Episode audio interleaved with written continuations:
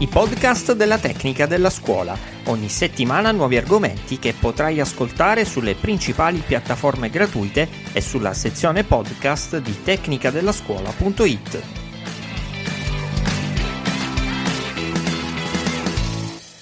In previsione della prossima scadenza 20 febbraio 2024 alle 12 per l'invio di una candidatura KA 122, sarà necessario prevedere quali sono i requisiti per le mobilità riservate agli allievi ed i paesi eleggibili con i quali poter progettare un Erasmus ⁇ ed inoltre quali i costi coperti dal finanziamento e quali i contenuti della candidatura.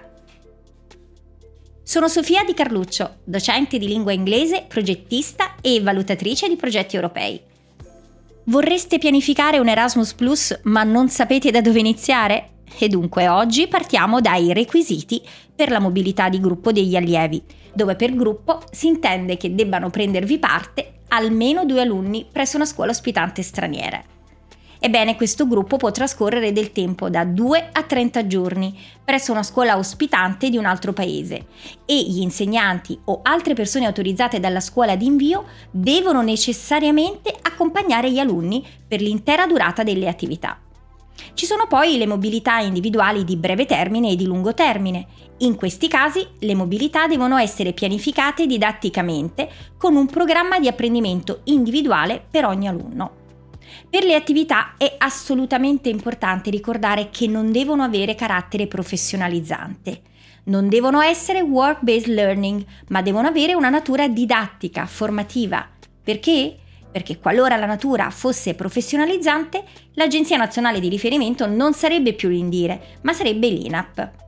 A questo punto però teniamo conto di, dei paesi, dei paesi leggibili, cioè quando ipotizziamo le attività all'estero per un Erasmus, dove possiamo immaginare le nostre mobilità? E dunque partecipano al programma Erasmus Plus tutti gli Stati membri dell'Unione Europea. Possono inoltre però partecipare anche altri paesi che, pur non essendo parte dell'Unione Europea, sono definiti paesi terzi e associati al programma. Quali sono? Eccoli, Norvegia, Islanda, Liechtenstein, Macedonia del Nord, Turchia e Serbia. Gli Stati membri dell'Unione Europea e i suddetti paesi terzi associati al programma sono denominati paesi aderenti al programma e possono prendere parte pienamente a tutte le azioni del programma Erasmus ⁇ c'è però da aggiungere che in casi debitamente giustificati e nell'interesse dell'Unione sono ammissibili alle azioni Erasmus Plus anche i soggetti di altri paesi terzi che non sono associati al programma. Questi paesi possono prendere parte ad alcune azioni del programma, secondo però alcuni determinati criteri o condizioni. Ma a questo punto quali sono i costi coperti dal finanziamento europeo?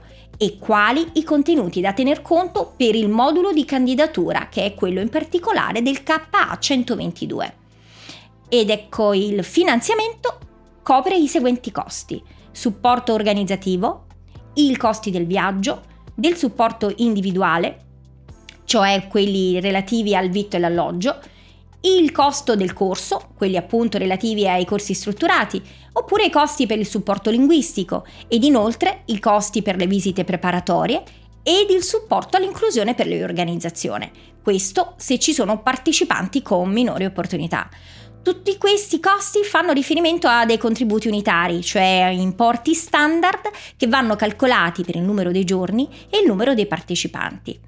Ci sono poi anche i costi eccezionali, che sono quelli relativi al supporto all'inclusione dei partecipanti. Si tiene conto di costi reali che ovviamente devono essere supportati da giustificativi. Ed eccoci qua, ai contenuti del modulo di candidatura KA 122. La prima parte è quella relativa a background, dove sarà necessario descrivere il contesto in cui opera l'istituto ed eventuali esperienze precedenti. E poi eccoci qui con gli obiettivi, cioè, perché l'istituto, il vostro istituto, si sta candidando? Bisogna dunque descrivere i bisogni dell'istituto, le necessità di miglioramento e gli obiettivi che si vogliono raggiungere grazie al finanziamento europeo.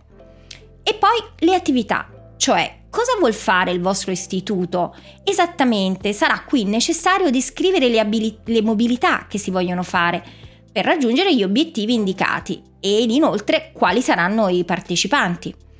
Ultima parte, ma non meno importante, è quella del follow up, cioè quale sarà la ricaduta. In questo caso è necessario descrivere l'impatto previsto delle mobilità sui partecipanti e sull'istituto e come si intende mettere a frutto i risultati delle mobilità e come si intende disseminare l'esperienza a livello locale, nazionale ed internazionale. Bene, a questo punto qualche informazione in più siete riusciti a raccoglierla, vero?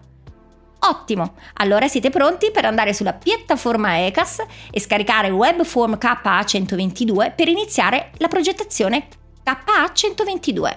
E a questo punto, buon Erasmus a tutti!